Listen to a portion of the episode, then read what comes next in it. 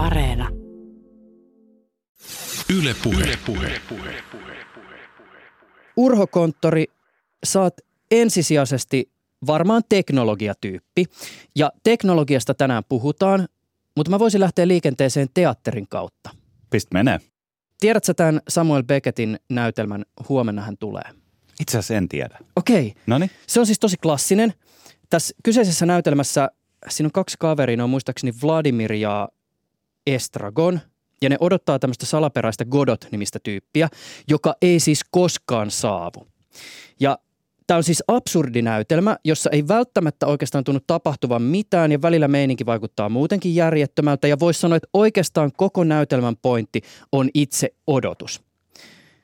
Vaikka virtuaalitodellisuuden ja lisätyn todellisuuden maailmassa tapahtuu ihan jatkuvasti valtavia edistysaskelia ja prosentuaalisesti tarkasteltuna laitteiden myynti on tosi kovaa, niin siitä huolimatta mä uskaltaisin väittää, että isolle osalle ihmisistä näiden teknologioiden kenttä on vähän niin kuin se Godot – jonka pitäisi olla pian täällä, mutta joka ei tunnu millään löytävän perille. Joo. Saatko ajatuksesta kiinni? Joo, ehdottomasti. Ja jos miettii sitä, niin VR, AR, Mixed Reality, niin tämähän on teknologia, joka on elänyt muutamat syklit jo tässä, yrittänyt puskea läpi muistan itse ihan hyvin tuon 90-luvun lopun esimerkiksi, jolloin tapahtui tällaista niin kuin edellistä sykliä, jolloin oli VR-laseja, mutta tietokoneet ei ollut silloin valmiita. Jos mä mietin, että, että kuinka paljon se itse niin kuin päähän laitettava kapistus on muuttunut, niin jos me otetaan tämä viimeisin aalto, joka lähti ehkä tuossa 2015 liikkeelle, niin ne ei ollut hirveän kaukana toisistaan. Se, mikä oli muuttunut, oli se tietokone, joka oli silloin 90-luvun lopulla 486, missä ei ollut mitään grafiikkaa, laskentaa, ei mitään kykyä saada hyvää kokemusta aikaiseksi. Ja nyt sitten siitä eteenpäin se parikymmentä vuotta mullisti sen PC-teollisuuden niin, että nyt pystytään tekemään upeata sisältöä ja samaan aikaan edullisella hintapisteellä. Virtuaalitodellisuuden vaativa ammattikäyttö, sehän on erityisesti teidän yhtiön heiniä, mutta tulisiko sulle mieleen jotain vähän vähemmän vaativaa virtuaalitodellisuuden käyttötilannetta, joka ehkä tulevaisuudessa vie aikaa toisenlaiselta median käytöltä? Siis tiedätkö niin, että joskus aikoinaan televisio syrjäytti radion kuuntelua, verkko myöhemmin televisiota tai viimeiset kymmenen vuotta mobiililaitteet on syöneet perinteisten pöytäkoneiden ääressä vietettyä aikaa – Eli siis minkälaisen mediakäytön virtuaalitodellisuus ehkä tulevaisuudessa saattaa haastaa? Vai haastaako se mitään? Tosi hyvä kysymys ja ehkä se niin kuin yksinkertaisin vastaus on, että se syö tietokoneaikaa. Tosi monelle peliharrastajalle tämä on jatko sitä olemassa olevaa harrastusta. Voi ajatella, että sä tykkäät lentosimulaattoreista, mutta sitten sä oot perinteisesti tehnyt sen monitorin kanssa – nyt sitten esimerkiksi varjovirtuaalilaseilla, niin sä saat samanlaisen tarkkuuden, mutta yhtäkkiä sä tunnet olevas siellä lentokoneen sisällä. Ja tota, sitä kautta niin on luonnollista ajatella, että se on ainakin yksi media, jolta taas sitten nämä immersiiviset teknologiat syö sitä aikaa. Mitä sitten muuten? Aletaanko me katsoa leffoja näiden immersiivisten laitteiden sisällä? Korvaisiko mä mun himassa olevan videotykin slash mediahuoneen, missä me perheen kanssa katsotaan leffoja. En ehkä. Kyllä se on kiva syödä poppari siinä ja, ja höpötellä tota, perheen kanssa samaan aikaan. Tässä jaksossa keskustelemme virtuaalitodellisuudesta, virtuaalitodellisuuden niin sanotusta ammattikäytöstä esimerkiksi ilmailussa, metaversumista sekä siitä, mihin tämä teknologian kenttä on ehkä menossa. Kanssani aiheesta keskustelee Urho Konttori. Yksi varjon perustajista ja tällä hetkellä toimii siellä teknologiajohtajana. Suomalainen varjo on tullut tunnetuksi erityisesti vaativaan ammattikäyttöön tarkoitetuista virtuaalilaseista. Siis vaativa ammattikäyttö voi tarkoittaa vaikkapa sitä, että astronautti harjoittelee telakoitumista avaruusasemalle tai autosuunnittelija suunnittelee virtuaalitodellisuudessa uutta autoa. Nyt varjo suuntaa ensimmäistä kertaa ihan piirun verran enemmän sinne viihdekäyttäjänkin suuntaan. Mutta ollaanko ihan vielä haastamassa Karvalakkin VR-markkinan ykkössijaa pitävää Facebookin okulusta? Äänitämme tätä jaksoa syksyllä 2021. Tervetuloa jaksoon. Kiitos. Ylepuheessa Juuso Pekkinen. Mun aikaisempi ura oli pitkälti Nokialla ja Microsoftilla – Mä viimeisimpinä vuosina Microsoftilla tein paljon muutakin kuin puhelimia, muun muassa VR-headsettejä Xbox-tiimille. Meillä oli tosi hyvät välit siellä sekä Microsoft Researchin kanssa Redmondissa, että sitten tietysti Xbox-tiimin kanssa, niiden piiritiimien kanssa sekä, sekä tietenkin HoloLens-tiimin kanssa. Ja, Eli Microsoftin tämä Mixed Reality-laite. joo, ja tota, sitten kaikki nämä tietysti antoi aika hyvää uskoa, että me voidaan tehdä jotain maailman parasta Helsingissä, Suomessa – ja, ja lähteä rakentamaan kokonaan uutta yritystä, ratkaisemaan ehkä niitä ongelmia, mitä virtuaalitodellisuudessa on pidetty pitkälti toivetiloina, että et sä pystyt pääsemään sinne utopiaan, mitä, mitä VRstä on ajateltu viimeiset pari 30 vuotta, niin tota, mä ajateltiin, että mitä jos me, jos me tota, unohdetaan budjetit esimerkiksi kokonaan ja, ja, ja koitetaan vaan katsoa, että miten me päästään siihen utopiaan, mitä VRssä on toivottu, niin mahdollisimman nopeasti. Ja siitä tavalla ajatuksesta me lähdettiin sitten varjossa käyntiin. Jos joku ei tiedä Varjon storia, niin mitä sitten on olennaista tietää? Me oltiin tuolla Umbra 3D, Umbra on latinaksi varjo sattumoisin. Ai. Me oltiin tota, niiden tiloissa vähän juonimassa. Siis suomalainen firma, joka on tehnyt 3D-sovelluksia vaikkapa sitten peleihin tämmöistä konepellin alla tapahtuvaa sovellusta, joka mahdollistaa sen, että pelit on makeen näköisiä. Joo, viimeiset ehkä kymmenen vuoden aikana melkein kaikki konsolipelit, jotka on vaativia graafisesti, niin on käyttänyt niiden moottoria siellä alla. Ja, Mutta eikö Umbra myyty just? Umbra siirtyi just tuolle Amazonille. Joo, niin Joo. No anyway, me oltiin Umbran tiloissa, juonittiin siellä vähän, miten, miten tota, saataisiin lähestyttyä pari asiakasta. Tarkoitus oli, oli miettiä keissiä HoloLensin kanssa. Ja tota, muutamien argumenttien jälkeen todettiin, että eihän siitä tule yhtään mitään. Ja tota, pääsin siinä uhoamaan, että voisinpa tehdä tällaisen kamerapohjaisen VR-laitteen varmaan kahdessa päivässä, joka olisi parempi kuin toi roska. Ja tota, vaikka HoloLens olikin teknisesti tosi hieno ja, ja muuta, se ei just mm. tähän tarkoitukseen sopinut sitten. Sitten kun on kerran mennyt muista lupaamaan, niin sitten oli pitkät päivät edessä ja kaksi päivää myöhemmin näytettiin sitten toimarille, että tämmöistä voisi olla ja sen veti vähän hiljaiseksi tota, Otso ja Otso Mäkinen on siis Umbron perustaja ja toimitusjohtaja. Ja hän sitten ohjasi, että voisitteko te Urho ja Niko näyttää tämän meidän sijoittajille, että ne niin tajuu, mihin Mixed Reality on oikeasti menossa. Konttori viitannee tässä Niko Eideniin, joka sitten toimi myös Varjon toimitusjohtajana. Käytiin sitten Lifelinein toimistolla ja, ja käveltiin sitten, sitten sieltä puoli tuntia myöhemmin niin pikkusen hämmentyneinä, että mitä just tapahtui. Että me tultiin näyttää jotain demoa ja meillä on nyt pyyntö tehdä firma ja meillä on takataskussa yli puoli miljoonaa rahaa, lupaus toisesta puolesta miljoonasta ja pyyntö, että meillä pitäisi olla tiimikasa ensi viikolla. No niin. Et se oli niinku, niinku hyvin, hyvin hämmentävä hetki ja, ja tota, sitten samalla portaissa, kun me käveltiin, niin Niko sanoi, että hän on just allekirjoittanut tota, sopparin toisen firman kanssa, että Urho Lykky ja Tykö. no niin. Ja, tota, ja, ja siitä lähti sitten ti, tota, varjo ti, eteenpäin. Ti, ti, ti, kyllä, kyllä. Mutta joo, tästä, tästä lähdettiin ja me lähdettiin sitten kasvattamaan tiimiä ja tekemään mahdottomuuksia teknologian kanssa ja eka vuosi vierähti siinä, että tehtiin puoli vuotta teknologiaa, sitten keskityttiin, miten me tullaan ulos firmana tällaisesta niin kuin piilomoodista, missä me oltiin oltu ja palkattiin siihen todella hyvä PR-toimisto sen jälkeen, kun Jussi Mäkinen, meidän nykyinen mm. brändijohtaja, oli tullut firmaan, joka, jonka kanssa me suunniteltiin, että hei kun me tullaan ulos, niin Varjon pitää näyttää miljardiluokan firmalta. Mm. Että tämän pitää näyttää sellaiselta, että tämä on uskottava kilpailija Microsoftille ja Magic Leapille. Eli ja... me tarvitaan toimitilat, missä on semmoinen valtava monikerroksinen iso valkoinen vaalea tila, missä me voidaan kuvaa meidän promokamaa.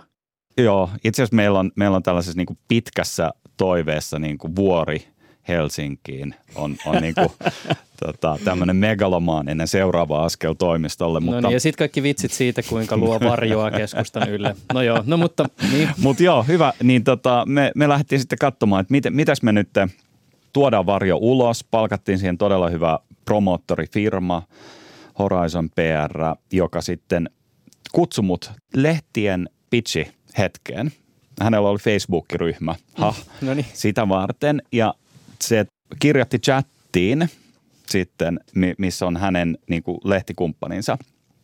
Firma tulossa San Franciscoon ja New Yorkiin tällä viikolla. Nämä päivät New York, nämä päivät San Francisco, isompi kuin Magic Leap, kuka haluaa haastattelu? Ja se oli jännä, kun viiden minuutin aikana siellä oli New York Timesit ja CNN ja kaikki teknologialehdistöstä oli kaikki, että hep. Meillä, viides minuutissa meillä oli yli 50 haastattelua sovittu. Mm niin kuin niin Jenkkien isoimpien medioiden kanssa. Siinä näkee tämän, että yleensä kun ostaa ammattilaista, niin sä ostat sen uskottavuuden ja historia ja tässä tapauksessa Rolodexin. Pieni sivuhuomio. Tämä on siis tapa viitata jonkun tahon verkostoihin. Jos siinä olisi ollut joku toinen PR-toimisto, näähän olisi ollut pff. Mm. Plus sitten hän osasi asetella sen oikein. Pieni firma, kovempi kuin toi – kuka ei haluaisi kuulla sitä. Niin se täytyy ehkä sanoa siis, että siinä vaiheessa Magic Leap oli siis aivan valtavan iso toimija nimenomaan siinä ikään kuin lupausdiskurssissa, Joo. koska siis se, heillähän oli siis niin kuin, tämä hänenkin esitteli, että heillä on tulossa aivan uskomaton tuote. No sitten siinä kävikin nyt tämä notkahdus, nyt taas yhtiö on itse asiassa kerännyt isot rahoitukset ja katsotaan mihin päädytään. Mm-hmm. Never stop the madness. Uh, mutta tota, Tämän jälkeen, niin, niin kun me oltiin saatu tällaiset tota, näytettyä sitten meidän prototyypit lehdistölle ja sieltä tuli artikkeleita näin virtuaalitodellisuuden tulevaisuuden pienestä aukosta, mutta, mutta nyt tiedän mihin se on menossa ja, ja se on aika lumoava. Ja tämä tuli sitten niin kuin valtamedioilta niin kuin jokaiselta. Mm. Sen jälkeen rahoituksen kerääminen oli aika helppoa. Sitten me alettiin keskittyä tuotetiimin rakentamiseen firmana ja sekä tietysti tuotteen mm. tekemiseen. Mm. Ja, ja, ja sitten tota, tästä vielä vuosi eteenpäin niin, niin tota, kerättiin rahaa sitten, kun meillä oli tuote valmiina, niin mitäs me toimitetaan tämä asiakkaille, eli, eli pitäisi saada tehdas pystyyn ja pitäisi saada komponentit tilattua, joka oli hirveän helppoa vielä silloin. Niin, se oli niin. Niinku oikeasti silleen, Taivani että... vaan soitettiin. Ja... Joo, komponentteja kiitos ja ehkä kolme kuukautta myöhemmin ne komponentit oli käsissä, kun nykyään se voi olla, että komponenttien tilauksesta toimitukseen on yli vuosi. Niin, just näin. Ja, ja voi olla sellainen tilaat nyt, mutta me ei taata, että me ikinä toimitetaan niitä, mm. mutta rahat me otetaan teiltä. Just et, näin. Et maailma on vähän erilainen niin kuin nykyään tässä viimeisen puolentoista vuoden aikana muuttunut.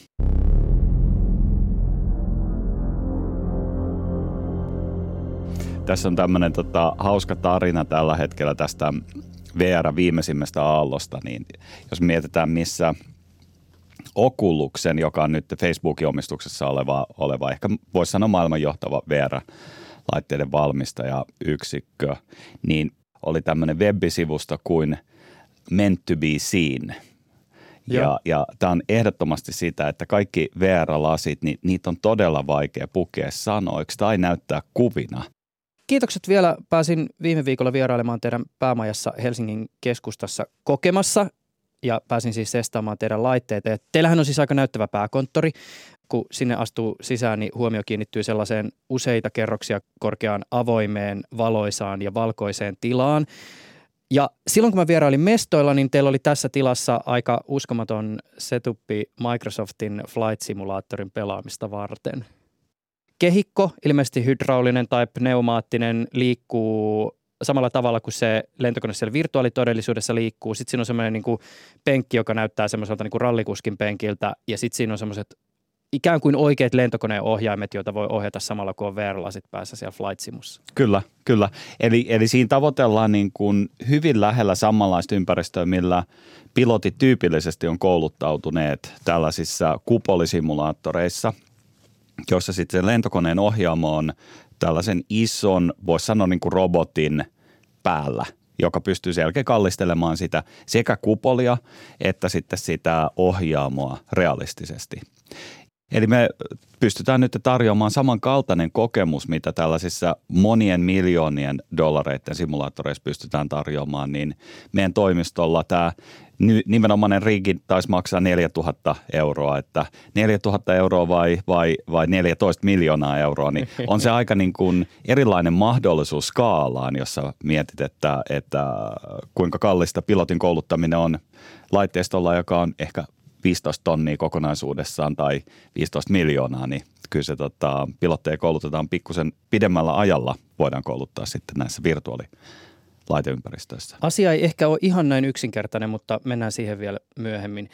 Ja siis tämähän oli aika mieletön kokemus, mutta jotenkin ehkä tuntuu ainakin itsestä erikoiselta, että mulle se kaikkein vaikuttavin demo, jota mä pääsin teille kokeilemaan, oli tämä, oliko se siis Ateneumin kanssa yhteistyössä tehty juttu, missä Ateneumin tiloja ja erityisesti näitä klassikoteoksia olisi kannattu digitaaliseen maailmaan siirretty virtuaaliseen ympäristöön? Joo, joo. Eli me tota, kolmisen vuotta sitten lähdettiin miettimään minkä tyylisiä demoja me halutaan tehdä, jotka aina puhuttelee sitä, että minkä tyylisille markkinoille haluaa päästä. Ja tota, me alettiin siinä vaiheessa samaan aikaan jo miettiä niin kuin tällaista virtuaalista teleportaatiota. Ja, ja siihen liittyen niin lähdettiin etsimään menetelmiä, miten me pystytään skannaamaan tiloja – niin todentuntuisesti, että se tuntuu, että hei mä oon ollut tässä tilassa, jos sinne sitten myöhemmin pääsee menemään. Ja me tota, saatiin sitten Ateneumilta niin kahdeksi tunniksi suljettua niiden pääsali ja meillä kaveri kävi sitten skannaamassa sen – ja sen tuloksena tuli sekä tauluista että tilasta täydellinen skannaus, josta sitten jälkikäteen poistettiin joitain tauluja, koska niihin ei ollut tekijänoikeuksia. Ja tota, ja sit, Aina ne tekijäoikeudet. ja sitten me pyydettiin tota, toi Ateneumin kuraattori käymään meillä toimistolla. Me haluttiin, että, että hän on niin kuin ok sen kanssa, että me voidaan näyttää sitä. Ja hän siinä hetken katsottuaan sitten totesi, että hän näkee täällä paremmin kuin oikeassa elämässä. Että hän voi mennä niin lähellä sitä taulua ja hänen silmänsä voi fokustaa siihen pintaan vielä, mikä ei ole mahdollinen oikeassa elämässä – Mä voisin ehkä tähän omaan subjektiivisen kokemukseen nimenomaan tässä sovelluksessa hiukan keskittyä. Mä sain teidän lasit päähän, astuin virtuaalitodellisuuteen ja mä menin katsoa Hugo Simperin tätä haavoittunut enkelimaalausta. Ja jos mä yritän nyt jotenkin kuvailla sitä, että, että mikä se fiilis oli, niin tiedätkö sen tietynlaisen hetken, joka siis teknologiaan liittyy, tietyllä tavalla jokin uusi teknologia aiheuttaa semmoisen niin kuin hetkellisen ei-rationaalisen wow-hetken. Siis erotuksena siitä hetkestä, että jostain tulee pikkasen parempaa. Mm, siis tulee mm. parempi näytönohjain tai uusi konsolisukupolvi. Sehän on aina silloin, kun tulee uusi konsolisukupolvi, niin sehän ei itse asiassa välttämättä ole ihan heti se wow-hetki, vaan se tulee myöhemmin, kun mm, pelin mm. kehittäjät pääsee siihen niin kuin maailmaan paremmin mukaan, siis siihen kyseiseen alustaan. Onko sulla, mikä sulla on muuten ehkä joku tämmöinen vastaava? Mulla on itselläni siis, mä tiedän, että niin 4K-telkkari oli ehkä semmoinen tavalla, että elmukelmu vedettiin ikään kuin sen vanhan maailman edestä ja näkyi kirkkaammin. Tai ehkä sitten viimeisin on ollut se, että kun nyt puhutaan tästä tämän hetken älypuhelinten, tästä laskennallisesta valokuvauksesta, niin se kun mä näin näiden nykypuhelinten tämän yökuvaustoiminnon, siis että käytännössä oikeasti lähes tulkoon pilkkopimeässä sä saat valokuvan, niin se on mm. ehkä ollut semmoinen vastaava ihme.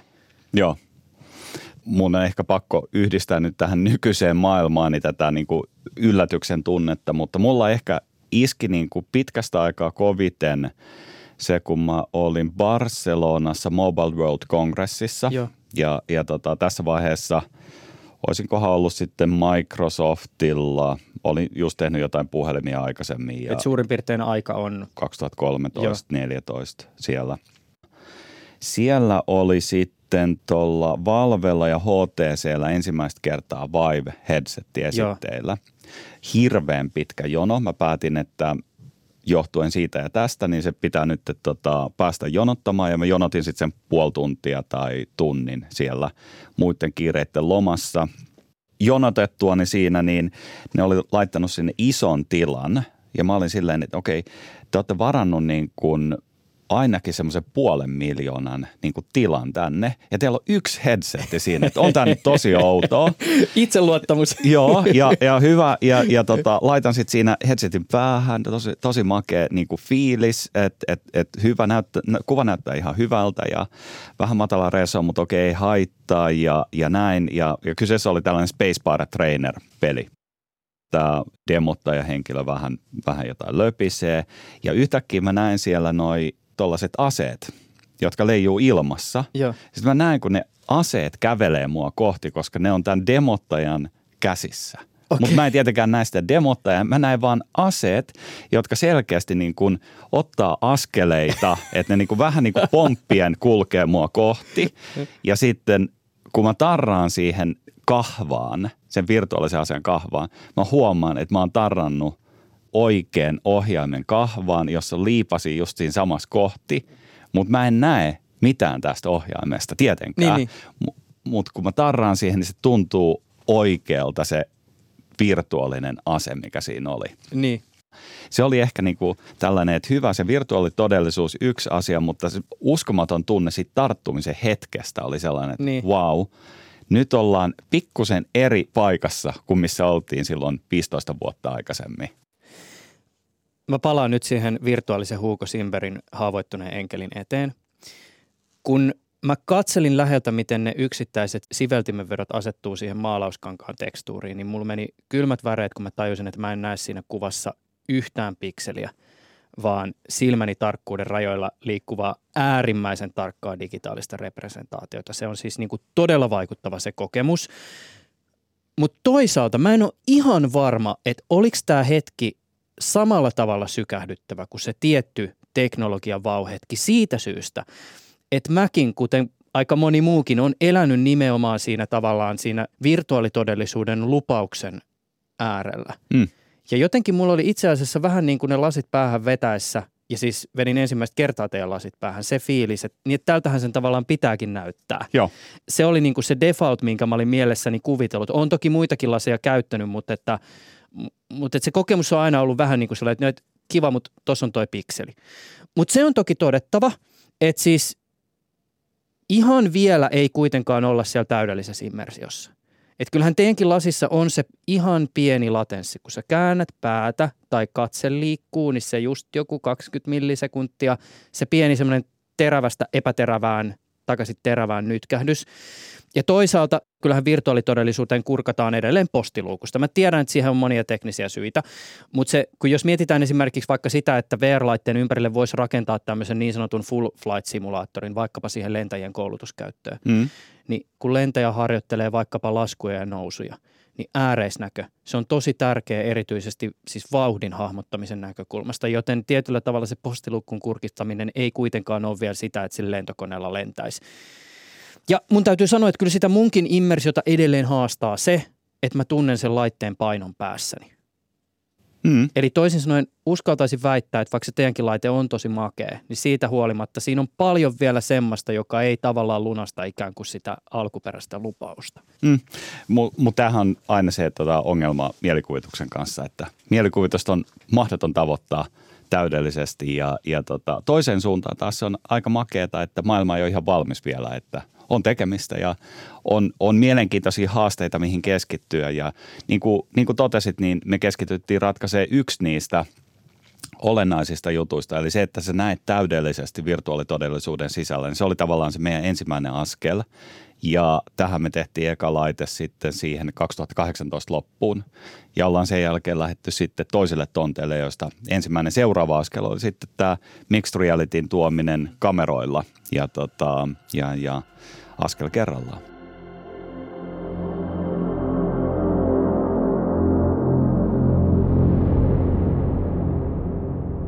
Täytyy vielä mainita eräs asia, jota te esittelitte, ja tämä on pakko sanoa sen takia, että tämä on jotenkin niin 2021, että ei mikään. siis te olette tehnyt projektin kapitalismikritiikistään tutuksi tulleen muun muassa Prisma hypermarkettiketjun kanssa yhteistyötä tekevän taiteilija Jani Leinosen kanssa. Mm. Ja siis se, miksi tämä on niin 2021, on siis se, että se on semmoinen siis lisätyn todellisuuden tai mixed reality maailmassa toteutettu leijuva Jani Leinosen fonttiteos, jossa nämä fontit on siis samaa typologiaa ja värimaailmaa kuin tämän hetken suurten alustojen logoista löytyy. Ja sitten lasit päässä oleva ihminen voi olla vuorovaikutuksessa tämän teoksen kanssa ja asetella niitä fontteja miten haluaa ja sitten siitä voi ottaa kuvan ja jotenkin tähän vielä liittyy NFT. Leininen on tällä hetkellä tekemässä digitaalisia taideteoksia tällä alustalla, mitä säkin pääsit kokeilemaan, sommittelemalla näitä asioita uuteen muotoon. ja luomalla siitä yksittäisen kuvan, joka sen jälkeen NFT-tokenisoidaan, eli, eli siitä tehdään yksittäinen alkuperäisversio, ja siitä ei sen jälkeen niin kuin ole mitään muuta versiota kuin tämä tokenisoitu versio, ja tota, sen jälkeen niin, niin tota Leinonen voi sommitella ne uuteen asetelmaan ja tehdä siitä yksittäisen tokenin. Ja tota, sitä kautta niin, niin tämä interaktiivinen taideteos muuttuu yksittäisiksi tokenisoiduiksi taideteoksiksi, joita voidaan myydä. Jotakuinkin tämä on, on se niin kuin yksi mahdollisuus, miten, miten voidaan käyttää näitä NFTitä. NFT tietysti tässä vielä sitten jollakin tavalla kytkeytyy metaversumiin. Kyllä. Mun on nyt tavallaan vähän niin kuin pakko puhua tästä metaversumista Joo. Urho Konttori sun kanssa. Varsinkin kun te olette nyt kesällä julkaisseet tämän teidän yhteistyöalustan, jota te olette markkinoineet nimenomaan tämän kyseisen otsikon alla. Mm. Ja äh, jos tämä hypetermi ei tullut vastaan, niin mitäköhän siitä nyt sitten sanoisi? Sana alun perin tuli tunnetuksi vuonna 1992 Neil Stephensonin skifiteoksesta Snowcrash. Ehkä henkisesti tätä metaversumi-utopiaa on manifestoinut parhaiten tähän hetkeen Ready Player One ensin kirja, sitten leffa. Tylsemmin puhutaan yleisesti uudesta internetistä, joka tapahtuu virtuaali- tai lisätyn todellisuuden alustoilla, jossa fyysinen maailma muuttuu ehkä enemmän jonkinlaiseksi digitaaliseksi representaatioksi. Metaverse-keskustelussa on olemassa myös vahva pelimaailmoista ammentava diskurssi ja sitten on myös olemassa jonkinlainen meille taviksille ehkä vähän esoteerisempi lohkoketju metaversumi ulottuvuus, jossa metaversumin digitaaliset artefaktit todistetaan autenttisiksi NFTn avulla. Pitäisikö tähän vielä lisätä jotain? Ihan hyvä alku. Okay. Mä itse näen, että et, et metaversumin on niin metateema, Joo. niin kuin, että mun mielestä on ihan hyvä ajatella ihan niin kuin suoraan sellaista niin kuin lähestulkoon dystooppisen tason niin kuin loppukuvaa metaversumista, joka, joka on kaiken digitalisoituminen, siis absoluuttisesti kaiken digitalisoituminen, mukaan lukien meidän kollektiivisen mielikuvituksemme digitalisoituminen. Ja se on mun mielestä ihan hyvä niin kuin peili muutenkin katsoa siis tämä, viimeinen, että mitä kaikkea metaversumissa tehdään, niin siinä nimenomaan mahdollistetaan myös tällaisten mielikuvituksellisten, eli esimerkiksi 3D-ohjelmilla tehtyjen mm. asioiden jakaminen ja käyttäminen niin kuin arkipäiväisessä toiminnassa. Mm. Mutta, tota, mutta tietysti siitä viedään tämä siihen, siihen pisteeseen, että teoreettisesti me voitaisiin kaikki olla puhtaasti digitaalisia olioita. Mm. Ja ollaanko me? Voidaanko me niin. todistaa edes sitä, että itse asiassa eletäänkö me koko ajan jonkinlaisessa metaversumissa, niin, niin tota, ne menee hauskoihin, hauskoihin keskusteluihin kyllä. Mm, Mutta se voidaan varmaan niin sanoa, että kyllähän niin metaversumidiskurssiin nyt liittyy tällä hetkellä aika paljon nimenomaan hypeä. No mä näkisin, että, että se on niin kuin muodostunut uudeksi tämmöiseksi sateenvarjokäsitteeksi – ja totta kai niin Facebookin kaltainen valtava toimija ilmoittaessaan, että he ovat siirtymässä metaversumi-yritykseksi, niin se antaa tietysti niin kuin uskottavuutta tämän, tämän termin käytölle. Ja mä näkisin, että monessa mielessä se on korvannut sellaista terminologiaa, mitä virtuaalitodellisuus tarkoitti 90-luvulla ja, ja vielä aikaisemminkin.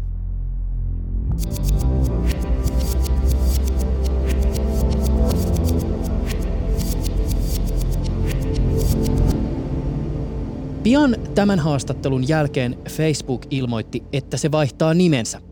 Siis ei sitä somealustan nimeä, vaan yhtiön nimen. Uusi nimi on Meta. Tämä kaikki tapahtuu siis samaan aikaan, kun Facebook kamppailee taas uuden kohun keskellä. Tällä kertaa kohun taustalla ovat muun muassa yhtiön ulosvuotaneet sisäiset dokumentit. Kun me puhutaan Facebookista tässä yhteydessä, joka on siis eittämättä tämän koko homman kaikkein äänekkäin puolesta puhuja, niin pitääkö meidän ajatella Facebookia siis laumanjohtajana vai elefanttina kristallikaupassa vai virtahepona olohuoneessa? Marko on ottanut ehkä voisi ajatella, että hän näkee, että, että metaversumi VR voi olla yksi hänen niin kuin isoimmista perinnöistään – vaikka täytyy sanoa, että onhan hän jo saavuttanut aika paljon sosiaalisen median luonnin osalla. Maailma olisi varmaan aika erilainen, jos Facebookia ei olisi syntynyt. se, miten mä näen heidät, niin he ovat tehneet ihan valtavasti VRllä ja tota, tuoneet sen niin kuin yleisen tietoisuuteen, totta kai, panostaneet todella paljon tuotekehitykseen sekä ohjelmistojen kokemusta ja pelien kehitykseen. Että voisi monessa mielessä sanoa, että he on olleet se firma, joka on, on rahoittaneet tällä hetkellä kokonais VR-ekosysteemin rakentumisen. Samaan aikaan niin ei pidä vähätellä, etteikö Sony olisi tehnyt PlayStationin osalta mm. kanssa todella paljon hyvää työtä tällä tontilla. Valve on tehnyt myös yhtä lailla, mutta ehkä niin kuin näkyvimpinä niin kuin yleiseen näkyvyyteen, niin Facebook ja Sony on olleet ne näkyvimmät pelurit. Niin, mutta ehkä vielä se kysymys niin, että jos tavallaan tämän metaversumi utopian tämän hetken merkittävin toimija on nimenomaan Facebook, joka mm. yhtiönä tällä hetkellä kamppailee aika monenlaisten ongelmien kanssa. Toisaalta sekin on kysymys, että onko tavallaan niin kuin Facebookin ympärillä oleva ongelmatiikka kroonistunut, että taas yksi kohu ja sitten mennään eteenpäin, mutta joka tapauksessa tietyllä tavalla mä väittäisin, että se ei varmaan toimijoiden vinkkelistä ole se kaikkein ideaalein tilanne. Niin, mutta se tuntuu aika luonnolliselta jatkumolta heille, että hehän niin kuin digitalisoivat ihmisten jokapäiväistä edellä, elämää sosiaalisen median kautta. Ja tota, tämä on ehkä toisenlainen linssi siihen. Öm, kaikissa tulevaisuuden kuvissa voi nähdä ongelmia ja, ja toisaalta mahdollisuuksia ja, ja tota, yleinen näkemys on, että metaversumeita tulee olemaan ikään kuin useiden tahojen kontrolloimia ympäristöjä. Voi olla, että näin on, voi olla, että ei. Voi olla, että Facebook on se ainoa. Sitä on tosi vaikea tällä hetkellä pystyä määrittelemään. Mitä sä yleisesti muuten näet, että tietyllä tavalla niin kuin siis XR-maailma tulee kehittymään tästä tilanteesta, jossa nyt, nyt ollaan? Siis mä jotenkin itse jäsenen tämän tilanteen näin, että meillä on Facebook, joka on siis eittämättä No, Sony toki merkittävä toimija nimenomaan se kuluttajapuolella, mutta erityisesti keskittynyt peleihin. Facebookilla tietysti suurta potentiaalia nimenomaan sen ikään kuin sosiaalisen VRn puolella. Mutta Facebook on ehdottomasti niin kuin se massa ja karvalakki VRn ykkönen. Sitten meillä on toisaalta olemassa VR-puolella kuluttajien high-end-laitteita, jotka vaatii tehokkaita näytöohjaimia, tosi tehokkaita tietokoneita. Ensisijaisesti käyttäjät on ehkä nimenomaan pelaajia. Ja sitten meillä on toisaalta tämä niin sanottu vaativa ammattikäyttö, jonka markkinassa te olette? Mm, joo, mä lähden ehkä, ehkä niin kuin, jos miettii näitä seuraavia askeleita tällä, tällä puolella, niin mä näkisin, että VR-laitteisiin tulee koko ajan enenemässä määrin mixed reality, eli tehostetun todellisuuden ominaisuuksia. Ja sitä kautta ne lähenee sillä tavalla, että voi olla, että VR on se dominantti termi. Yleensä suuremmille joukoille on vaikea lähteä tarjoamaan hirveän montaa termiä. VR on aika niin kuin hyväksytty termi tässä muutaman kymmenen vuoden aikana, että tuntuisi hassulta, että se katoaisi terminä. Mm. Ja tota, tällä hetkellä kuitenkin sisällön arvosta ehkä enemmän on just sellaista niin kuin puhtaan virtuaalista kokemusta. Niin se voi olla, että ne tavallaan yhdistyy ja VR on sitten se dominantti termi, millä kutsutaan, oli sulla pikkusen pala tai enemmänkin sun todellisuutta mukana siinä kokemuksessa, niin se on kuitenkin edelleen virtuaalinen kokemus mm. näillä. Sitten on, sitten on nämä puhtaasti enemmän niin kuin AR-laitteet, jotka lisää meidän todellisuuden päälle joitain digitaalisia elementtejä. Ja tota, mä jotenkin näkisin, että ne pysyy niin kuin erillisenä tästä ehkä VR-polusta. Niiden kokemukset ei – ei ole yhtäläisiä, mitä niillä saavutetaan kummallakaan, niin mä luulen, että ne pysyy hyvinkin pitkään erillään toisistaan. Sitten toinen tällainen niin kuin VR-puolella tapahtuva niin kuin teknologiatrendi on, on laitteiden pienentyminen, mikä nyt, jos mietitään, miten matkapuhelimissa ne kävi, niin mm. olihan ne aika julmetu isoja mm. vielä siellä tota, 90-luvulla ja 95-96, niin ne oli tiiliskiviä, nämä ensimmäiset GSM-puhelimet ja siitä ne lähti tulemaan. Nyt me aletaan olla sellaisen murroksen kynnyksellä teknologisesti, että näkisi, että että tota 2025 niin laitteet alkaa olla aika sosiaalisesti hyväksyttäviä visuaalisesti. Et, et, et, ö, nyt on jo aika kivan näköisiä laitteita, ne ei kaikki välttämättä tarjoa ehkä niitä kyvykkyyksiä vielä, mm. jotka siellä pitäisi olla, mutta se tulee niin kuin konvergoitumaan tässä nyt aika, lähitulevaisuudessakin. Ne on, ne on tällaisia tietynlaisia edellytyksiä myös laajemman massa hyväksynnän kannalta ja käyttöönoton, että asioiden pitää olla haluttavia, jotta ihmiset niitä hankkii ja käyttää. Ei ainoastaan kokemuksen puolelta, mutta, mutta myös muuten. Tuleeko meillä olemaan mobiililaitteet, tuleeko ne jotenkin yhdistymään tämän niin kuin high-end segmentin kanssa ja, ja tota, mä näkisin, että siellä ehkä, ehkä tota, noi pilvipalvelut voi olla niin kuin oleellisessa osassa, että tällä hetkellä esimerkiksi simulaattorit ja aika monet vaativat pelit, niin mm. niitä voi olla hyvin haastava kääntää mobiilialustalle – ja, ja tota, niin sä puhut nyt mobiilista, kun sä puhut, sä puhut nimenomaan standalone-laitteista. Joo, joo. joo, sellaisista. Standalone-laitteella siis viittaan tässä yhteydessä sellaiseen laitteeseen tai VR-silmikkoon, joka ei vaadi piuhaa ja tietokonetta, vaan laskenta tapahtuu siellä laitteen sisällä. Ja sitten samaan aikaan, jos sä oot lentosimulaattorissa, no sul pitää olla myös ne ohjaimet siellä ja miten sä yhdistät ne tähän yhtälöön ja jos – mennään sinne ihan high-endiin, niin miten tässä yhtälössä toimii sitten se, että samaan aikaan sen, sen tota motion platformin, joka kallistelee sua, mm. niin pitäisi olla yhteydessä. Että kyllä mä näkisin, että, että niin kuin siellä high-endin puolella on ihan järkitarina kymmeneksi vuodeksi ainakin niin tällaisille yhdistetyille laseille. Onko ne sitten langattomasti yhteydessä tai langallisesti, niin se on nyt on sekundäärinen. Yleensä teknologia tuppa menee langattomiksi jossain vaiheessa, mutta mm. et, et jonkinlainen napanuora siinä välissä kuitenkin voisi kuvitella löytyvän. Vieläkin me käytetään tietokoneita ja tota, vaikka periaatteessa voisi kännyköllä tehdä kaiken, että ei, ei nämä paradigmat ikinä syrjäytä toisiaan välittömästi.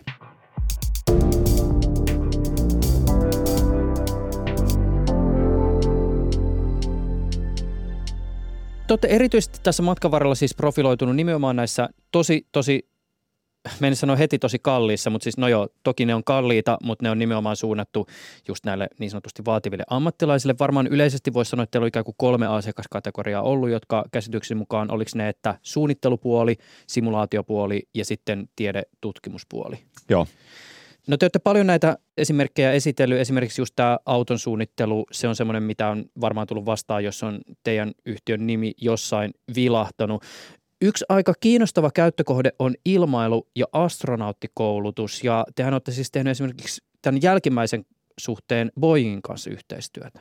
Joo, olemme tehty Boeingin kanssa tosi monella muullakin alalla, mutta, mutta siellä niin Boeing on heidän Starline avaruusaluksensa niin astronautteja kouluttanut varjoheadseteillä ja erilaisia vaiheita on harjoiteltu. Ja se on ollut jännä, että ne on myös mahdollistanut sen, että astronautit on pystyneet harjoittelemaan etänä toistensa kanssa. Niin. Että tota, niitä ei ole edes ollut pakko olla niin kuin samassa tilassa, vaan siellä on tehty, että jotkut on ollut sitten Texasissa ja toiset on ollut vaikka sitten Piilakson puolella ja ovat pystyneet yhdessä yhtä aikaa harjoittelemaan. Meillä on tosi paljon lentoteollisuuden puolella. Voisi sanoa, että melkein kaikkien lentokonevalmistajien, on ne sitten siviili- tai puolustusteollisuuden puolella, niin tavalla tai toisella tehdään työtä. Sitten kaikki maailman suurimmat lentäjien koulutusyritykset, niin kuin Flight Safety, Canadian Aviation Engineering – tällaisia firmoja, jotka on niin kuin täysin tuntemattomia suurimmalla osalla, mutta ne kouluttaa niin kuin suurimman osan maailman piloteista. Sitten Boeing on myös yksi suuri pilottikouluttajayritys, että toisin kuin muut lentokonevalmistajat, niin heillä on myös niin kuin pilottien koulutusbisnes sitten mm. osana toimintaansa. Tämä pilottien koulutuspuoli on kiinnostava ja siihen liittyen Euroopan lentoturvallisuusvirasto EASA myönsi hiljattain hyväksynnän sveitsiläisen VR Motion-yhtiön lentokoulutuslaitteelle – ja eräs komponentti tässä koulutuslaitteessa on siis teidän VR-lasit.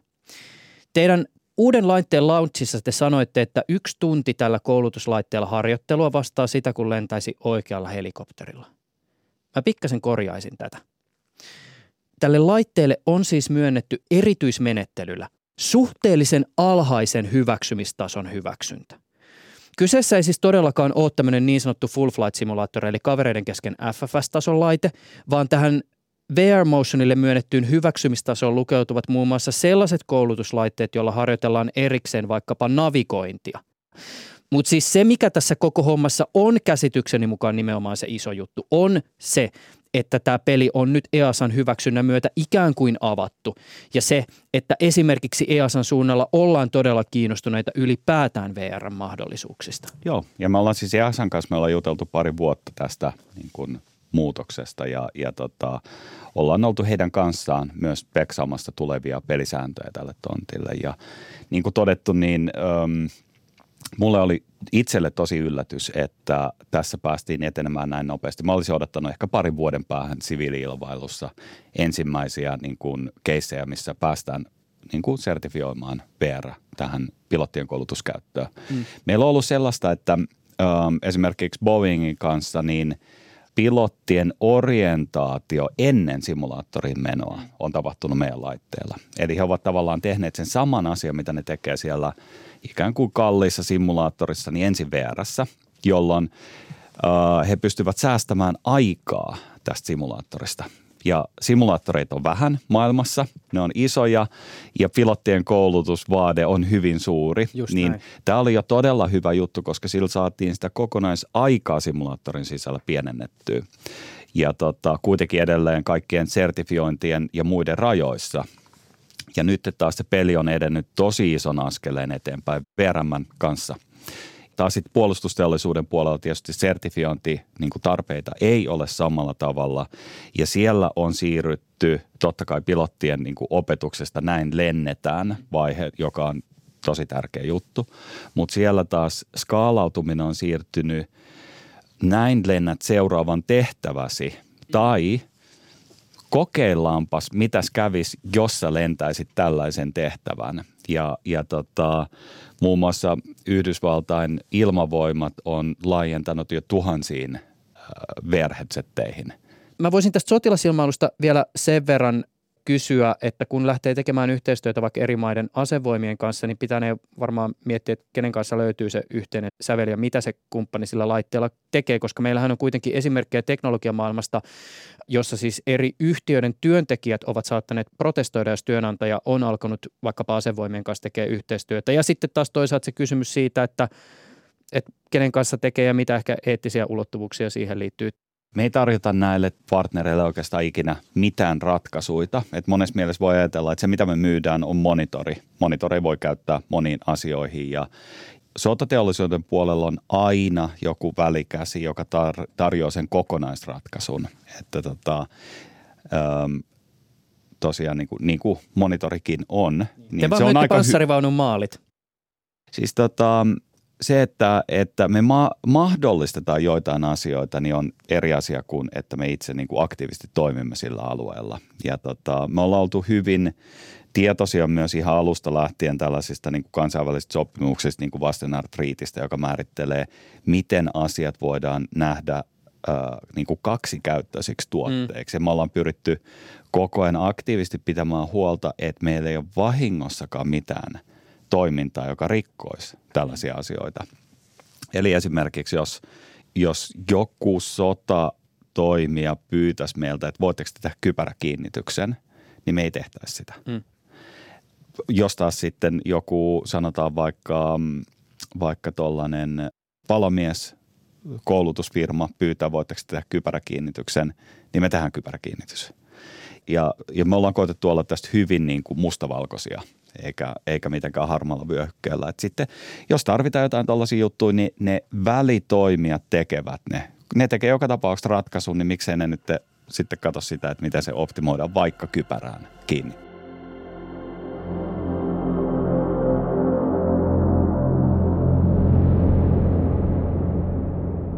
Urhokonttori, aivan hiljattain te julkaisitte uuden laitteen, josta olette itse sanoneet, että tämä on teidän eka laite, jolla te lähdette ammattikäyttäjien lisäksi tavoittelemaan sitä laajempaa asiakaskuntaa.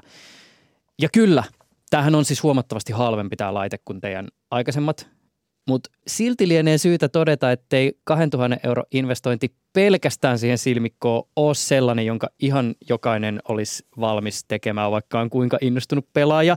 Jos siis vertaa vaikka tätä teidän laitetta ja kilpailevia high-end kuluttajapuolen laitteita, niin tämä teidän silmikko on noin puolet kalliimpi. Joo, joo kyllä. Mutta siis niin kun laadusta pitää maksaa. Ja tota, jos me mietitään, että miten meidän hintakehitys on ollut, niin, niin tota, me ollaan tultu joka niin kuin tuote-iteraatiossa puoleen hintaan. Meidän VR3 silmikot, jotka oli tämä edellinen niin kuin VR-puolen ratkaisu, minkä nyt muun muassa VRM-simulaatiosysteemi on sertifioinut, niin se oli käytännössä 4000 euroa plus joka vuosi lisäksi vuosilisenssi. Nyt samaan aikaan, kun me pudotettiin hinta puoleen, siitä me samaan aikaan poistettiin vuosilisenssi, koska se ei ole taas asia, joka soveltuu niin kuin kuluttajille. Mm. Sama juttu se on pienemmille firmoille, että jos olet freelanceri tai vaikka joku pieni kymmenen hengen arkkitehtitoimisto tai jotain muuta, niin se on kiva, että sun ei tarvi huolehtia jostain niin kuin ekstra lisensseistä, vaan jonkun kyvykkyyden takia, niin yhtä lailla se on tarjolla myös heille. Mutta edelleenkin siinä on se sama tekniikka, eli siellä seurataan siellä laitteen sisällä silmänliikkeitä ja sitten se kohdistaa ikään kuin sen tarkimman resoluution siihen kohtaan, missä katse on. Joo, me, me tarjotaan se mahdollisuus ja se on, se on sellainen, millä saa parhaan mahdollisen laadun. Ja sitten, jotta me voidaan tukea kaikkia mahdollisia pelejä ja, ja muita ohjelmia, mitä löytyy markkinoilta, niin me tarjotaan myös mahdollisuus ihan vaan laskea kuva yhtenä kuvana ja sen jälkeen me otetaan se ja näytetään käyttäjälle. Sitten kun mennään vielä useampi askel eteenpäin, niin onko tämä nyt se suunta, joka johtaa lopulta siihen, että teiltä tulee kuluttajapuolella standalone-laite? Me nähdään sellainen, että jotta pystyy tarjoamaan riittävän kokemustason, niin siihen vaaditaan enemmän laskentaa kuin mitä sä voit laittaa tällaiseen puettavaan laitteeseen. Et niissähän perinteisesti on tämmöinen kännykän prosessori sisällä. Pikkusen erilainen versio ehkä, mutta tota, sulla on muutama watti siinä laskentatehoa. Kun taas sitten tuollainen perinteinen pömpeli PC, mikä tuppaa olemaan täällä pöytien alla porukoilla, niin siellä sitä laskentatehoa on parisataa wattia. Hmm joilla voi olla vaikka 500 wattia laskentatehoa. Ja laskenta menee ihan suoraan sen virran mukaan, että se on lähes lineaarinen. Ja, ja sitä kautta voi ajatella, että jos sulla on sata kertaa enemmän laskentatehoa, niin kyllä se sisältö näyttää paremmalta. Ja ehkä ei sata kertaa paremmalta, mutta niin kuin se on ihan eri skaalassa. Sitten jos miettii taas pilvitietokoneita, jotka niin kuin ehkä suurelle yleisölle on joku vähän niin kuin mystinen ympäristö.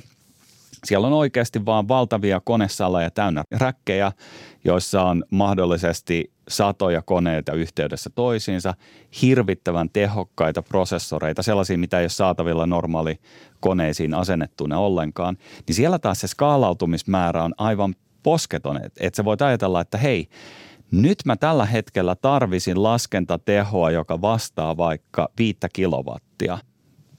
Siirrät yhtä slideria ja siellä pompahtaa sulle tota grafiikkaprosessoreita käyttöön ja sulla on vaikka 200 CPU-prosessoria kiinni ja ne kaikki toimii kuin ne olisi yksi tietokone. Ja tämä niin kuin mahdollistaa sellaisen äärimmäisen skaalautuvuuden laadussa. No, standalone – mobiliteetti on tosi tärkeää. Se, että sä voit laittaa laitteen päähän, pukea sen siihen, että sä pääset johdoista eroon, se on tosi tärkeä niin kuin itseisarvo. Mutta sitten, tota, jotta se laatu voidaan tarjota jatkossakin, niin me nähdään, että laskenta on parasta tehdä sen laitteen ulkopuolella. Mm. Ainakin se niin kuin kaikkein laadukkain jälki. Ja tota, se, että jos sä pelaat Beat Saberia tai vastaavaa, niin mihin siinä pilvitietokonetta tarvisi. Mm. Mutta jos sä sen sijaan simuloit maailmaa jotain lentosimulaattoria varten, niin siihen ei vaan riitä tuollainen viiden watin pikku tuhnu.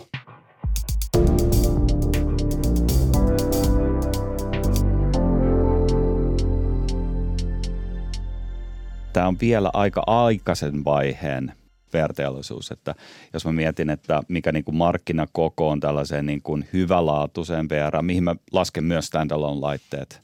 Puhutaan siis ihan sellaisesta 15-20 miljoonaa laitetta. Se on aika niin kuin häviävän pieni tuollaisessa isommassa markkinassa vielä tällä hetkellä, mutta kasvusuunta on aika vahva tällä hetkellä, että me nähdään, että se mikä on nyt 20 tai tämmöinen 15-20 miljoonaa, niin se 2025 puhutaan yli sadasta miljoonasta. Ja siinä kohti me aletaan olla enemmän noiden kysymysten äärellä, että, että mitkä, mitkä tekee tästä merkityksellisen jokapäiväiseen käyttöön laitteena – ja päästään sekä ekosysteemikehityksiin, missä edelleen niin kuin Facebook tehnyt valtava hyvää työtä.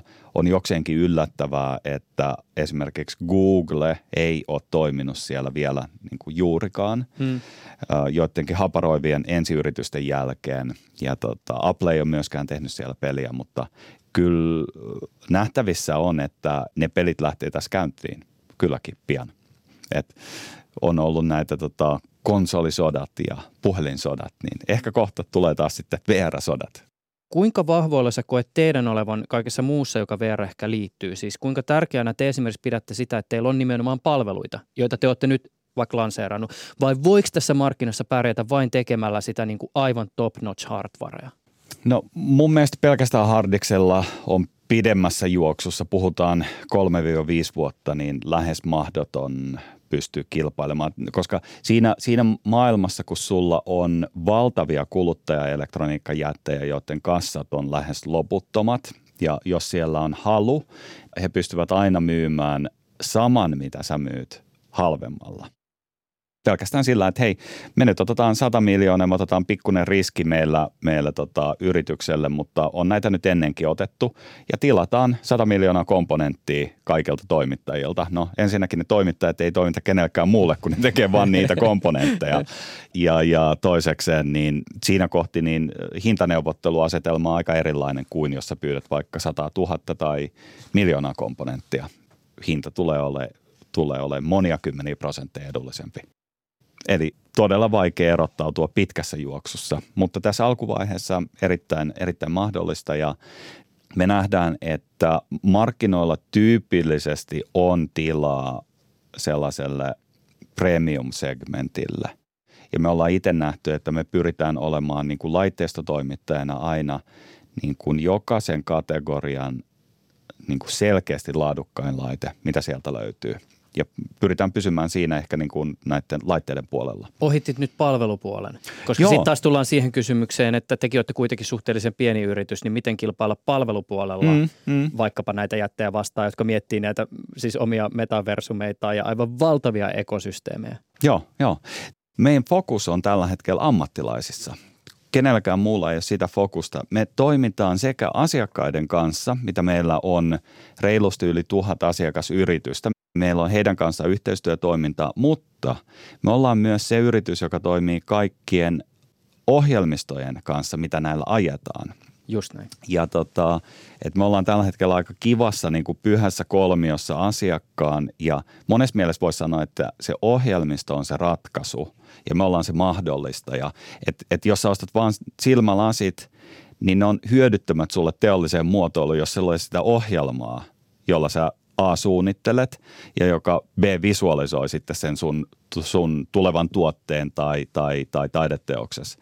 Me ollaan tosi uniikissa pisteessä siinä, että me ollaan molemmissa näissä akseleissa hyvin läheisessä yhteistyössä ja kukaan muu markkinoilla ei ole samalla lailla ota tosissaan niitä vaatimuksia. Eli me rakennetaan helpotuksia myös niin kuin molemmille osapuolille samaan aikaan. Ja se antaa meille niin kuin aika hyvän tällaisen vallihaudan meidän niin kuin markkina-alueen ympärillä. Yrekonttori, miten sä näet varjon tulevaisuuden? Miten esimerkiksi kymmenen vuoden päästä, jos mä mietin sitä, että tietysti tässä vaiheessa on helppo sanoa, että kymmenenkin vuoden päästä edelleen se ammattisegmentti, se on sitä teidän heinää, mutta jos mietitään, että nyt on avaus siellä kuluttajapuolelle, niin what's going on. Teettekö aivan niin kuin huipputason kuluttajalaitetta, joka sitten kiinnittyy muiden ekosysteemeihin vai mikä on visio? Tällä hetkellähän me ollaan aika tiiviisti kuluttajapuolella niin Valven ekosysteemissä. Valve on, on tota, ehkä maailman suurin PC-pelikauppa tällä hetkellä ja, ja tota, me tuetaan täysin sitä kautta ostettua sisältöä. Totta kai se voisi nähdä, että, että meillä voisi tulevaisuudessa olla joku toinen kumppani siinä. Ei se ole sinällään mikään, mikään tota yllättävä olisi. Mä näen, että kuluttajapuolella, niin koska me ei haluta olla sellainen niin kuin ajava voima ekosysteemikehityksessä, niin kuluttajien tukemiseen, niin on pakko olla yhteistyössä jonkun toisen toimijan kanssa joka tapauksessa. Että, että siellä puolella niin ehdottomasti jatkettaisiin näin. Ammattilaispuolella pelikenttä on tosi erilainen ja tota, paljon enemmän heterogeeninen ja sen näkee, että on aika paljon vastustusta yritys ohjelmistotarjokkailla ylipäänsä tarjota mitään niiden tota, ratkaisuja minkään kaupan läpi, mm. koska ne ei halua antaa kenellekään niitä 10 prosentin tai 20 tai 30 prosentin komissioita, vaan, vaan ja haluavat omistaa se asiakkuuden. Niin se on pelikenttänä vähän erilainen ja sitä on vaikea nähdä, että miten se niin kuin muotoutuu tässä aikojen saatossa, mutta, mutta se ei nyt vielä – muutamaan kymmenen vuoteen on muuttunut siitä mallista, niin ehkä se jatkaa nyt, jos tämä aikahorisontti on kymmenen vuotta, niin se varmaan jatkaa sen verran ainakin samanlaisena. vielä loppuun, olisiko sun mahdollista kuvailla jotain sellaista sun omasta mielestä sykähdyttävää tuoretta VR-kokemusta, joka sulla itselläsi on ollut?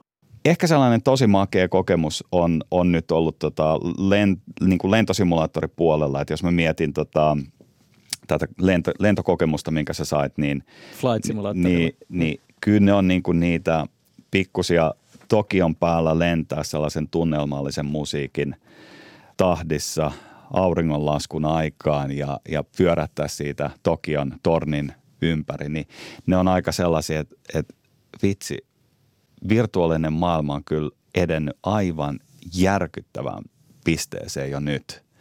Ja se, että, että miten ne mahdollisuudet, mitkä ovat niin mielikuvituksellisia, alkaa nyt tuntua vihdoin todelliselta. Ja jos rullataan mun ensimmäiseen VR joka oli, olisikohan se 96 tai 97 okay. ollut mulla, niin tota, Onko se jotain tuntu... vektorigrafiikkameininkiä? Ei, se oli, se oli, se oli tota, olikohan VFX 1 nimeltään se headsetti ja siinä oli semmoinen niin kuin half VGA-resoluutio, Joo, kapea näin. näkökenttä, että vähän niin kuin kiikareilla kattoisi maailmaan. Just jollain 486 tai Pentiumilla ajettiin ja paha olo tuli todella nopeasti. Pelit oli tyylin Quakea ja jotain tämän kaltaista. System Shock oli ehkä vaikuttavin uh. niistä. Se oli kova. todella kova pikseli myös se, mutta, mutta ne kyllä vähän niin kuin antoi sellaista uskoa, mihin tämä ehkä voisi mennä, mutta se kyllä ratsasti mielikuvituksen päällä. Ja nyt kun laittaa, lähtee lentämään flight simulaattorissa vaikka, niin tulee semmoinen, hei, mehän itse asiassa ollaan täällä. Et, nyt on lähinnä, että mitä muita kokemuksia täällä voisi tehdä. Et, et, mun, mielestä, mun mielestä se on ollut ehkä tällainen niin kuin konkreettisin sä, sävähdyttävä juttu. Urho Konttori, kiitän valtavasti haastattelusta. Joo, kiitos.